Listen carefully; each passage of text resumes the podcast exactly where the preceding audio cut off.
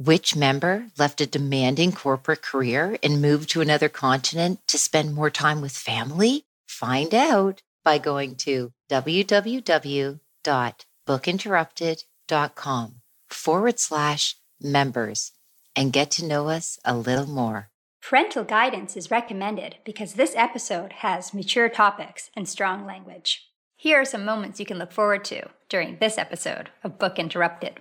We would like to welcome Squiggy, our fan, to the show and his fan book choice, White Fragility by Robin DiAngelo. And that's when Book Interrupted reached out to me calling my bluff. So that's one of the reasons why I'm here because I'm like, well, I said I'd talk about this book. And uh, I can't wait till the, for the white woman tears part one because we there are a lot of tears on this show already. Like I'm learning, and I'm like, man, I can't get out of my own way on this. My literally my own skin on this. You know, all of our history, all of the words that people use. It's it's this like whitewashed idea. Um, he was like he didn't even know to think otherwise. The question. I want to call it like a a mine, like a landmine that uh, white people can step on. Mind, body, and soul. The information is the goal. Try to learn something new without being Mind, body, and soul. Information is the goal. Trying to learn something new without being disrupted. Mind, body, and soul.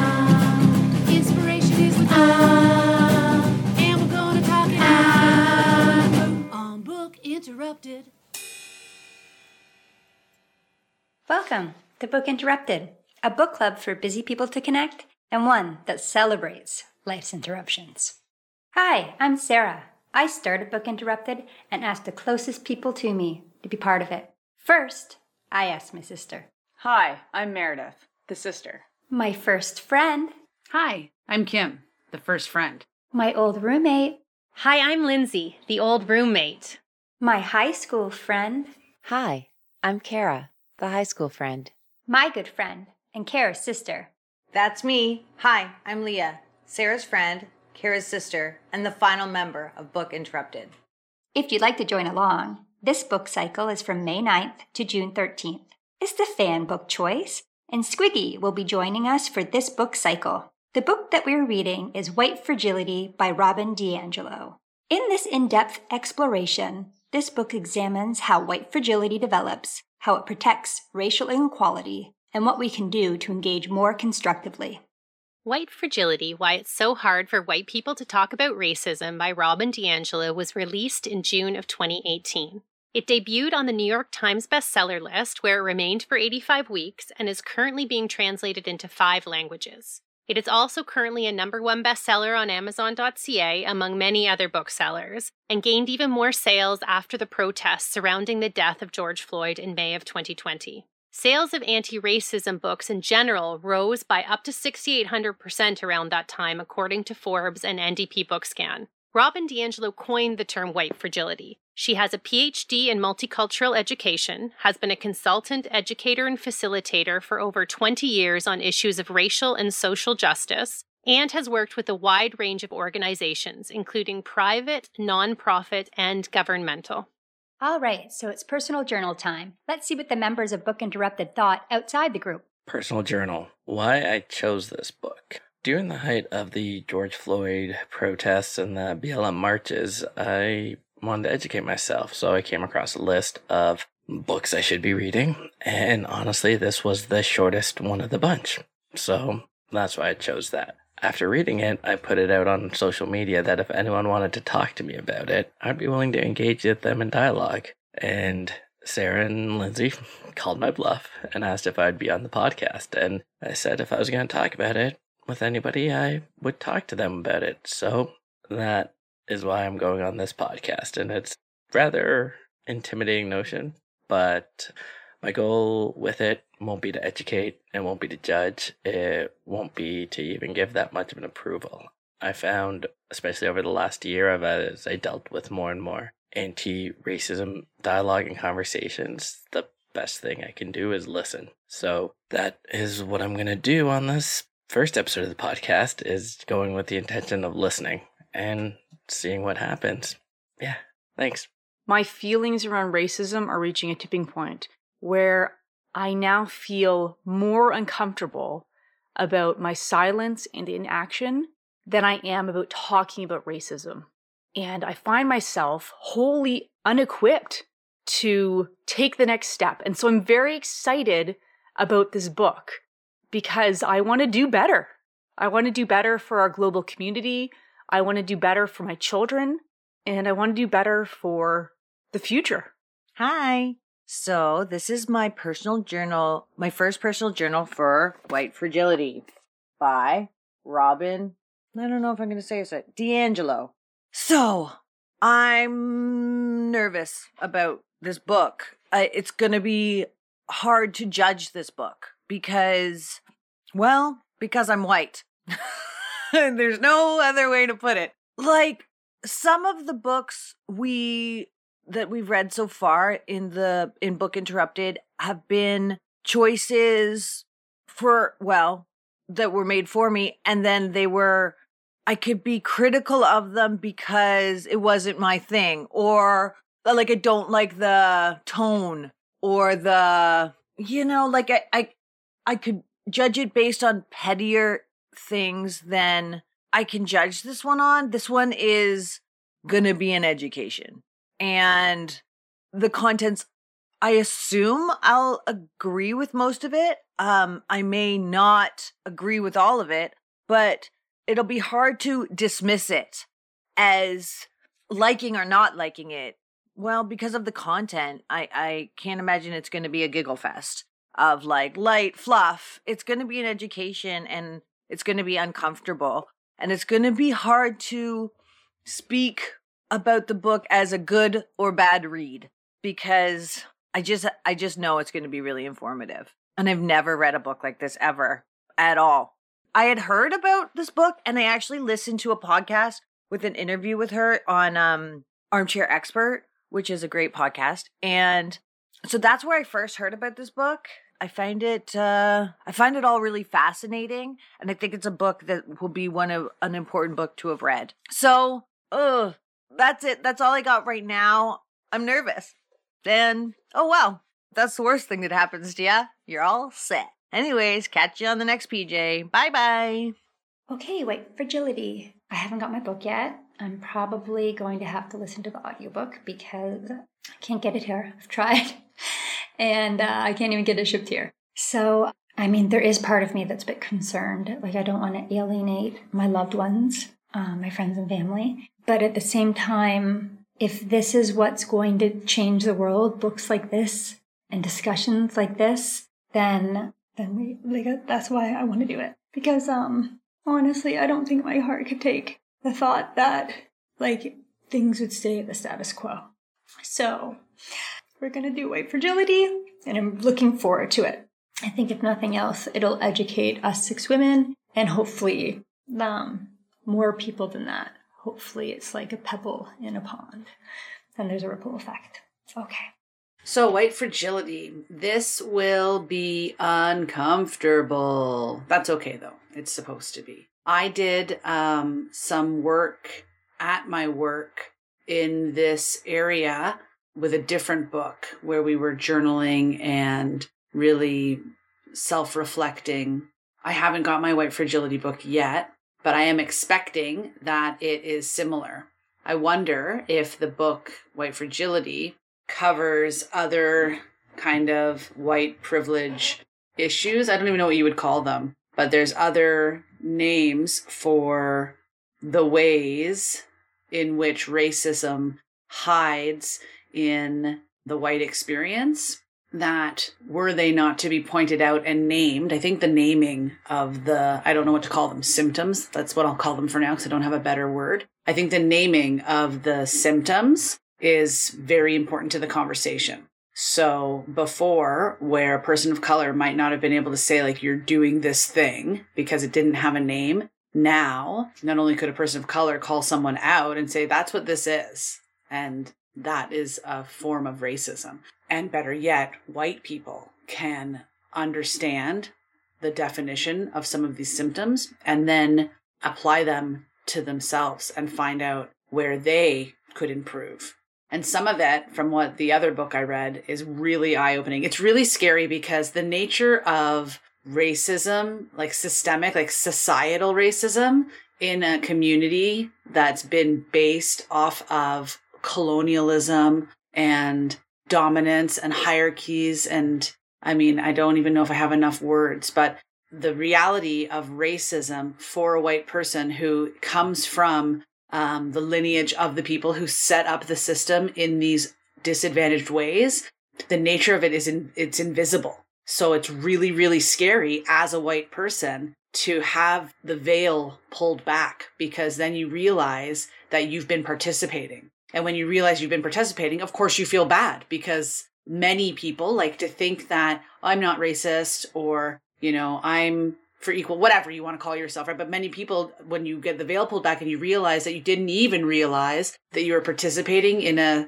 in racism, then uh, it's, it's pretty upsetting. Um, I always default back to not as upsetting as the experience of people of color or indigenous people or any other group that is a minority or experiences oppression at the hand of basically white supremacy. It's funny too because we're conditioned to think that these words are certain things. It's all about the words again. Like the it's funny how the language is so powerful in the journey because if we're to call the system white supremacy, then you start freaking out. You're like, I'm not in the KKK. I don't believe this. I don't think that. And you have all these ideas attached to the words white supremacy. Like even when I said white supremacy before, because I'm I'm working to call it what it is rather than try to beat around the bush or use words that are softer or less scary. But I notice in myself when I use the words, when I call it what it is, it does compel an emotional response from me.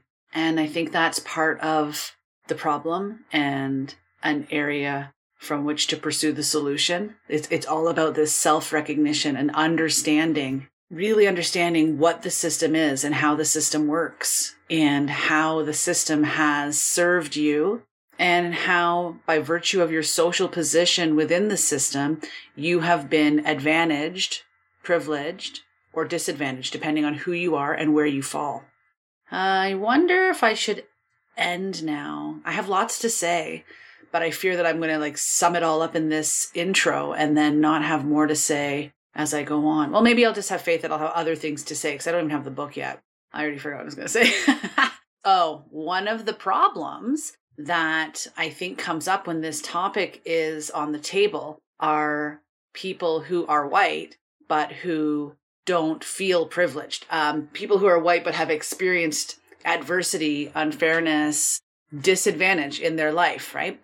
I feel that there's a level of defensiveness that can come up with them because they're like, I'm not privileged. I don't have privilege, right? And I think it's important. One of the first important kind of lessons or teachings in this work is to grasp the concept that you can have white privilege and also be poor. You can have white privilege and also be disadvantaged. I hesitate to sum something up because I think it's too complex for nutshells. But great risk, I'll proceed and say the difference between white privilege and not having white privilege is that you've never received a disadvantage because of your skin color. And you may have been given an inherent advantage that you maybe don't even recognize. That's that what I was talking about earlier, the invisibility of it because of your skin color. That's the difference. So you can have a shitty life and be poor and have a broken family and all these things and be white and still have white privilege. You may not be part of the 1%, the people who have made all the rules. Like you're suffering too. That's the other point too, is that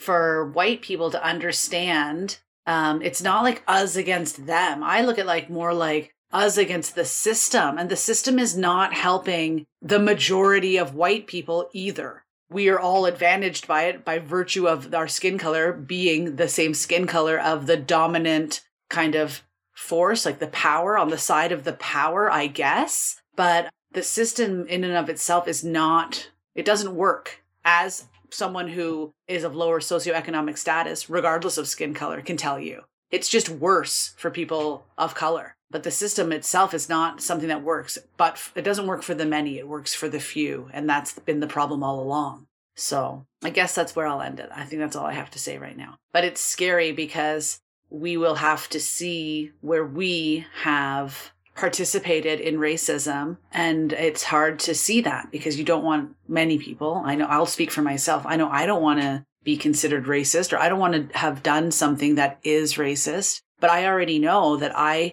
i can think of when i learned about microaggressions I can think of times when I delivered microaggressions, not on purpose, right? And, intention doesn't matter though. That's the point. That's the problem is that there is no, there's no way out, so to speak. You can't say, I didn't mean it. It doesn't matter. It's for you to do better, right? I can think of times when I've used white silence because it was more comfortable for me. And that is reflective of privilege because I have the option of doing that anyway so it's not nice to to realize these things and then be able to identify when you did them but it's important that you detach yourself from the fact that you're now a bad person because you've realized these things and then now you can recognize times that you did them because that is the work it's getting comfortable knowing it owning it and then when you move forward working very hard to do better right i think my Maya Angelou said it when we know better, we do better, right? Do your best. That's all you can do. I can't, I'm butchering it now, but I'm paraphrasing. When we know better, we do better. And this is, this is the journey of the knowing so that we can get to the doing. Hey, so this is my first personal journal for our first fan book choice of Book Interrupted, which is White Fragility Why It's So Hard for White People to Talk About Racism by Robin DiAngelo. And I had heard about this book before. I have a few friends that have recommended it. I also have read a bunch about the controversy about supporting a white author versus supporting a person of color. And I've heard all sides or both sides of that uh, discussion. I also realized that uh, we are six white women who are talking about this, and uh, we have a person of color as our fan who is uh, going to chose this book. And I realized that this is going to be very uncomfortable. Um, it's also going to be hopefully enlightening. Well, it will be enlightening. It's going to be difficult, but it's also really needed. And so I'm really, really looking forward to reading this book. I need to be better and I need to confront my white fragility and I need to just be better at this. And it's, I'm really nervous but I'm really glad that we are doing this book as our first fan book choice. We'll see you in my next personal journal once I start reading the book. All right. So I'm just going to come out and say it. Whose bright idea was to do this book? I'm just kidding. I say that because this would be, if I wasn't in a book club or a podcast, this would be the sort of book that I would absolutely want to do on my own hidden in a cave somewhere where I could feel all my privilege shame on my own. However, uh, this is going to be quite the adventure. I am absolutely looking forward to diving into this material. I have actually already started on the topic of diversity, equity, and inclusion uh, throughout COVID, just really trying to up my game but I've been doing it on my own sweet time and being able to reflect upon previous blunders or mishaps or areas where I didn't even realize I was speaking from a place of privilege. But now I'm going to be talking about all this stuff in a very public way. And I got to be honest, I'm not looking forward to it, not looking forward to it in the least. And yet at the same time, I'm absolutely looking forward to it because it's about freaking time. So I'm looking forward to diving right in, even though I am nervous as all heck. It's gotten to the point where I don't even know how to get dressed. For example, let's look at this beautiful top right here. Had it forever and a day. It's my favorite top. It was handmade in India. And yet I'm like, do I, is it okay to wear this? Like, I'm just, I'm not of that culture. And so, oh, really embracing this topic and really embracing this book.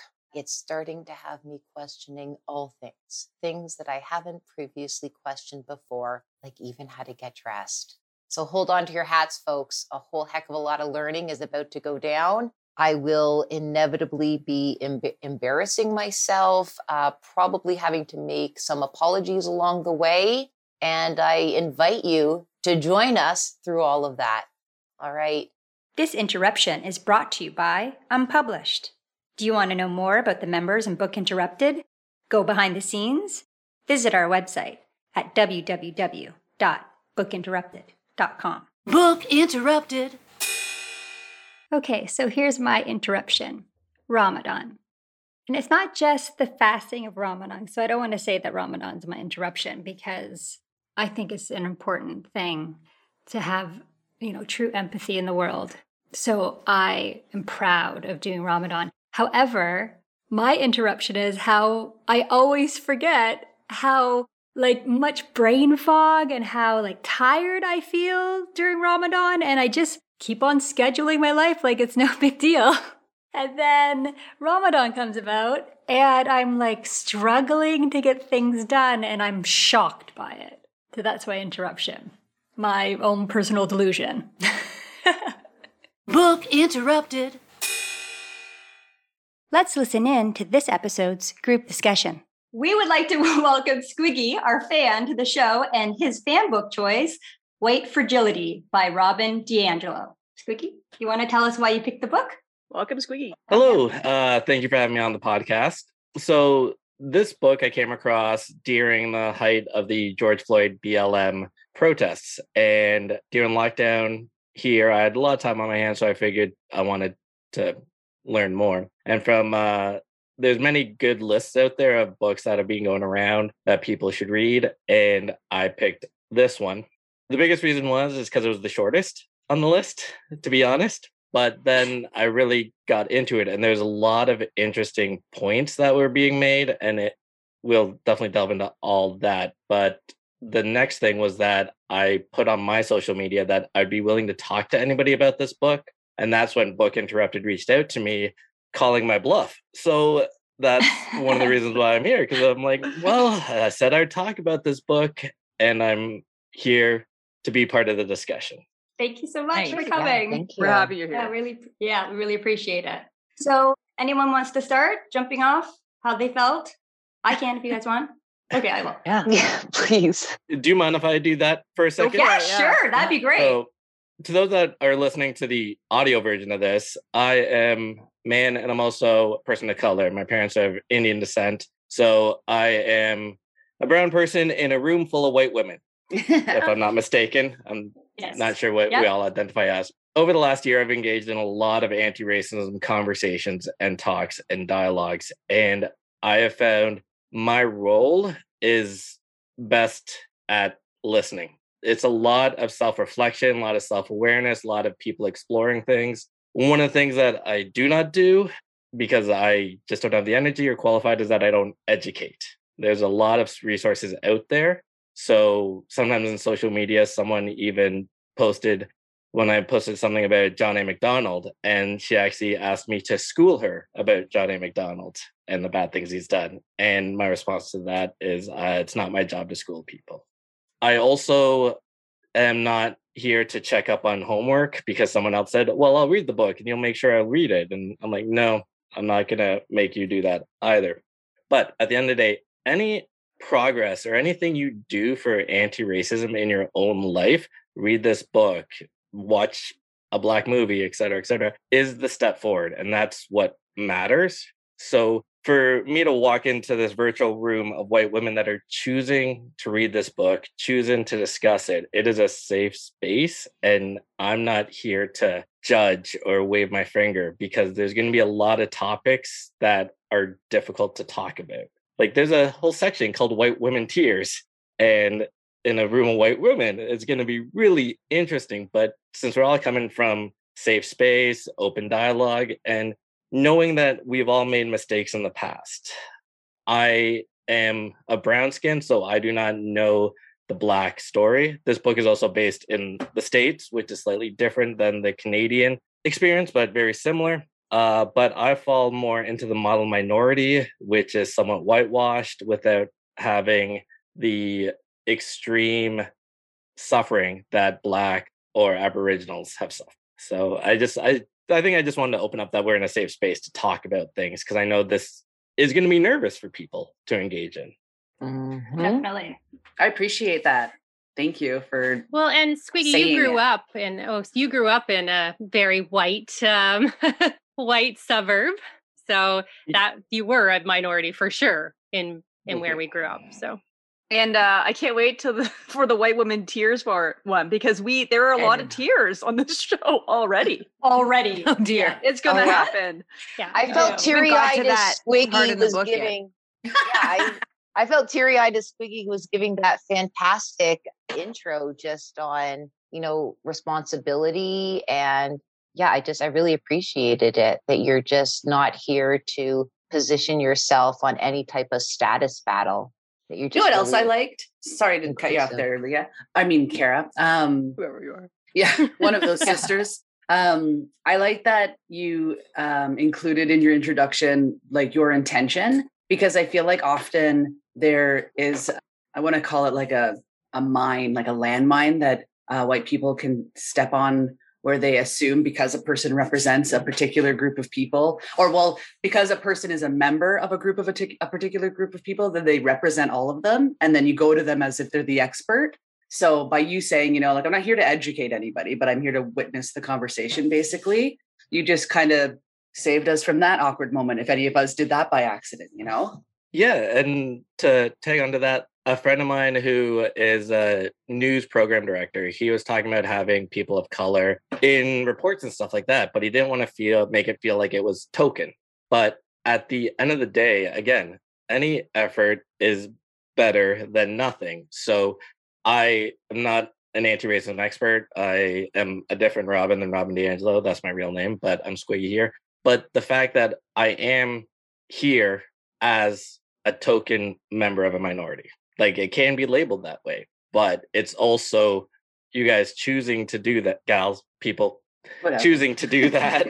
the idea of even choosing to do that, because this was rooted more in talking about the concepts of these books as opposed to a straight up fan pick. The fan pick is a convenient title for something that is far more in depth I really like that the way that you came to this is that you were like, I want to talk about this book. And that's kind of what book clubs are about is reading books and wanting to talk through the ideas with somebody else. Like this happens to me all the mm-hmm. time where I read a book and I'm like, I need someone else to read this book so I can talk about it and I can process all this information. And I've been very interested in, in media coverage of the Black Lives Matter protests has really made people think that they want to learn more about anti-racism. So, and uh, because I'm a little bit, uh, I can be a little intense. I'm, I'm like currently reading three books about it right now. Four, three or four, four. Meredith Um, I likes to, can't when she likes a topic, she dives right in. I Right. go, and so I'm I'm actually very excited about this because I'm I like to think that I'm like a fairly well informed person, but I know that this is a subject that I'm not as informed about as I would like to, and uh, I've already learned some stuff. So I'm really excited about these conversations and. It's the tricky thing about this book, I find, Mayor, is that, or everyone, it's like, even with all reading, you, like, you know, you're deep diving in the topic, you can only be as informed as that. Like, you cannot take off your skin suit. So that's what the, this book, I'm, I'm just, I'm not, I haven't finished the book yet. I just started it. So the like I can only see like I'm learning and I'm like, man, I can't get out of my own way on this. My literally my own skin on this. My perspective is like I'm reading it. I'm like, Jesus, I never thought about it like that. Like something as simple as she mentioning like Black History Month. I'd never thought about that in terms of like, of course, it should just be history months. Always, like yeah. those stupid little Yeah. things that I'm like, it's like blinder after blinder after blinder on this one. I love the bit about uh, I've only read the first two chapters as well, but the bit about Jackie Robinson, I thought that just like I told Yeah. Laird, I told everybody because about it, says in the book, like I wrote it down, but she says that um like people were would say all the time, oh Jackie Robinson, he was the first black man to break the color line, as if it was his decision to be able to do that, or he was the best and he wasn't good enough, or there was no black people to be able to be good enough to be in ba- Major League Baseball until then. But then really we should be thinking about it is that he's the first black man whites allowed to play play major league baseball. Yeah. And like that Yeah. was like a whatever moment for me. I was like, yeah, like why are so much of what we, you know, all of our history, all of the words that people use, it's it's this like whitewashed idea of you know, I would never have thought looking at that that uh the idea, right? Of course, it's the o- first black man that was allowed by white people to play baseball. Like And just it's not because they were just like, oh, maybe we'll let you be like, hmm, I can profit from you. Mhm. Um, so you can come in. Right? Yeah. Like, yeah. A similar me- um, thing happened in the small town that my husband was born and raised in. It was all predominantly uh, white immigrants. And then I think it was, was it in the 70s? A black family had moved to town, but there's like baseball like teams that you can like, you know, amateur baseball and all that. And in the black family, there was a very talented uh, black male player. And that was his in once all the white people realized how great he could play. He was like this coveted, like individual who all the different teams wanted to have on their baseball team so that they could win. And then that was therefore the entry point into allowing the family to be a part of the town. And it's hard not to get like critical or judgmental or anything. And I just, I didn't understand. Like, I must have asked my husband to tell me that story like three or four times because I just didn't. I was like, I don't understand. I was like, so because he's good at baseball, then all of a sudden your small town was like, all right, I guess we'll consider allowing like non whites to come in. And he's like, but that's just how it is. That's how we were indoctrinated. That's how we were raised. He, it's not a matter of, I guess we could slap labels of right or wrong on it. But at the time, when you're within the context, he was like, he didn't even know to think otherwise. The question. Why Yeah. are we because it's like, well, we accepted him. Yes, like, but you only accepted him in a dehumanizing way. He didn't say, I'm Yes. you're you're in because because you're a human being. No, that Like, wasn't you're the in entry point. because you have something that I want, I guess. Yeah. I've been playing around with the the concept of noise for a long while of what of noise causing change. So let it be noise because of the skill of an athlete or noise because Trump is the loudest or what was mentioned also in the Ford is that the noise of women the noise that women made to finally get the right to vote because it was pointed out that men controlled the vote so therefore it was men that would be allowed to let women vote and it's just those little spins like not Jackie Robinson first black player, but white people let black players play or men let women vote, which that's a totally different way of saying things. Men let women vote is like that doesn't sound feminist. That's weird, but it's because women made enough noise. It's because BLM made enough noise. It's because Wow. playing sports has made enough noise because I grew up on the interracial glory story of sports. And like remember the Titans and all those other movies where sports was the bridging gap. But that's just a noise of some way. Hmm. Yeah, it's like drawing Mhm. attention to it. It kind of comes back to the base point of any move is a good move as long as awareness is somehow awakened. I, I'm probably going to butcher this, but there was, a, and it's funny because this was so powerful to me. But I listened to a podcast. I think it might have been Brene Brown, and I'm not sure who she was talking to, but they likened the white experience of racism and their involvement in it to like being in a storm and having no idea that they're wet right? Like the rain is is the racism right? And other people are like it's raining. Like you're soaking wet. Like and they're just like i don't know like i feel fine. Like and so i that was really meaningful to me because it really kind of captured like how invisible you can be by being a white person how how invisible it can be to a white person how you participate without even know right? You want to say i'm not racist but you're soaking wet. Like you, you are like you but if you don't get your umbrella you are. And so i think this work is like us all finding an umbrella and kind of opening it so that we can yeah and the rain. and because of like white centering i mean just just look at any individual human being uh like look at a kid. Their whole life is centered around them and then as you get older you learn how to get along with other people And but if you're white, Some of us. yeah. but if you're white, as you get older, the world, in a way, still uh, you're still the center of the world because everything's still around you. And so instead of learning the way the world doesn't revolve around you, like you think when you're a kid, oh yeah, I learned the world didn't revolve around me, but we didn't really until you look a little bit deeper. Like Leah was saying, she's like, all these blinders are coming off.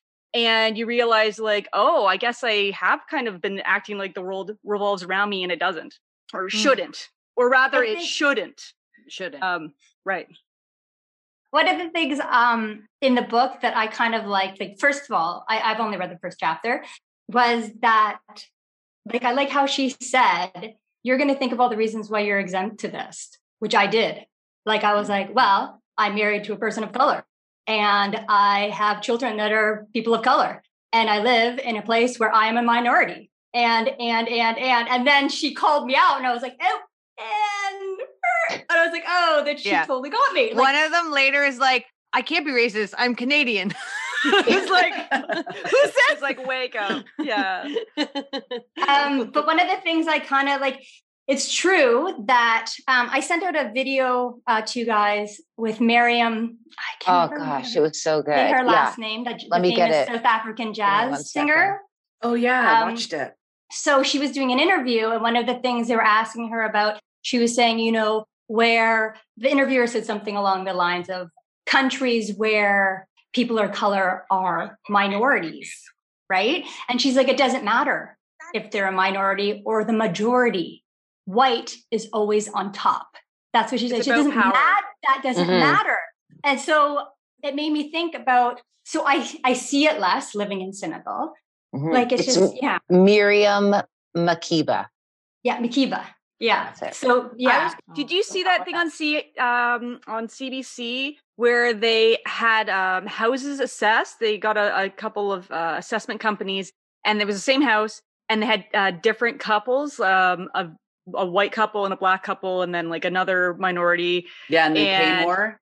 and then they looked at the discrepancy between the two assessments, and then like the white assessment was like pretty like this basically the same between the mm. two, and but anyway, the the black one was there was a huge difference, like of like oh, it was something huge, like three hundred thousand dollars difference or something. Like it was like this huge discrepancy, and so one person uh, rated it way higher or a little bit higher than the other ones, and one was like way lower. Like it's just like your house is worth less because you live here. You know what I mean? Like there's I wondered if Squiggy had some like examples like for you when you read this book did you f- h- find that you had blinders even because you have grown up in a in a primarily white not that like did you not notice how you were being treated Yeah. maybe in a racist manner Like, did you even? accept or was it always obvious to you it was always fairly obvious to me. Like I, I was always the one randomly selected at the airport for searches and stuff like that, and just people's hesitancy and tendencies. But this one thing that I, I really enjoyed about this book, and uh, this also touches upon one of the disputes about this book compared to other things, is that we all have stories, and we all have facts, and we all have reports that racism exists. This book really coming from a white person, turning the mirror on the white person. So it's not about stories. It's not about defining that racism exists. It's making it approachable in a way that people are more comfortable talking about it. Again, that's the other thing about I will not educate. I also won't debate. If someone comes in and says racism doesn't exist or I don't see color and stuff like that, that is not where I'm going to spend time. Mark Manson's book, uh, The Subtle Art of Giving, Not Giving a Fuck, its main thing is that, oh, is swearing okay? Does it get bleeped out? Yeah, yeah. No, No, swear, swear. swear. Yeah. Swear away. Hey. You'll make us feel more Uh, comfortable. We're all you want. One of the the overarching theme of that is that you only have so many fucks to give in a day so choose what you give a fuck about so just with the door being open i would rather give a fuck about coming on here and talking to you ladies than engaging in a troll about i don't see color or racism doesn't exist That's a good Uh, point that the book starts from a place of like this is the platform's one up. It's like, does racism exist and where is it? No, it starts from it exists. Next step. and you're It's kind of an it. interesting, yeah. Yeah. Yeah, you're part of it. yeah. Yeah, I- you're already doing it. She doesn't she doesn't try and prove it. No, yeah. She doesn't need to. Yeah. You can debate inside your own head as you read the book. She's not going to Yeah. try to convince you. She's like, let me show you all the ways so that at the end you'll be like, okay, I, I get it now. Right? Thank you for joining us on this episode of Book Interrupted. If you'd like to see the video highlights from this episode, please go to our YouTube channel, Book Interrupted. You can also find our videos on www.bookinterrupted.com. A book club is just a book without members. Join the community by following us on Facebook, Instagram, or sign up for exclusive content through our website, bookinterrupted.com slash unpublished. We'd like to give a big shout out to our listeners. Your support makes this all possible. Thank you for the uplifting feedback and for recommending us to family and friends. We love hearing from you. Please reach out through our website at bookinterrupted.com slash fans or by emailing connect at bookinterrupted.com. We appreciate you for taking time out of your busy schedule to connect with us. See you next time on Book Interrupted. Moments you can look forward to on next week's Book Interrupted. And then I looked around the movie theater and I was the only person of color. Also, a thing called the familiarity bias. think I only had white teachers. The No, same. we are teaching racism in like, school. We we're need to start teaching teaching some power anti-racism. Anti-racism. Sorry. Education systems not only a tool; it's been a weapon. Encourage this educational overhaul. Vote in political representation. Creating the society they want, whoever they are. Book interrupted.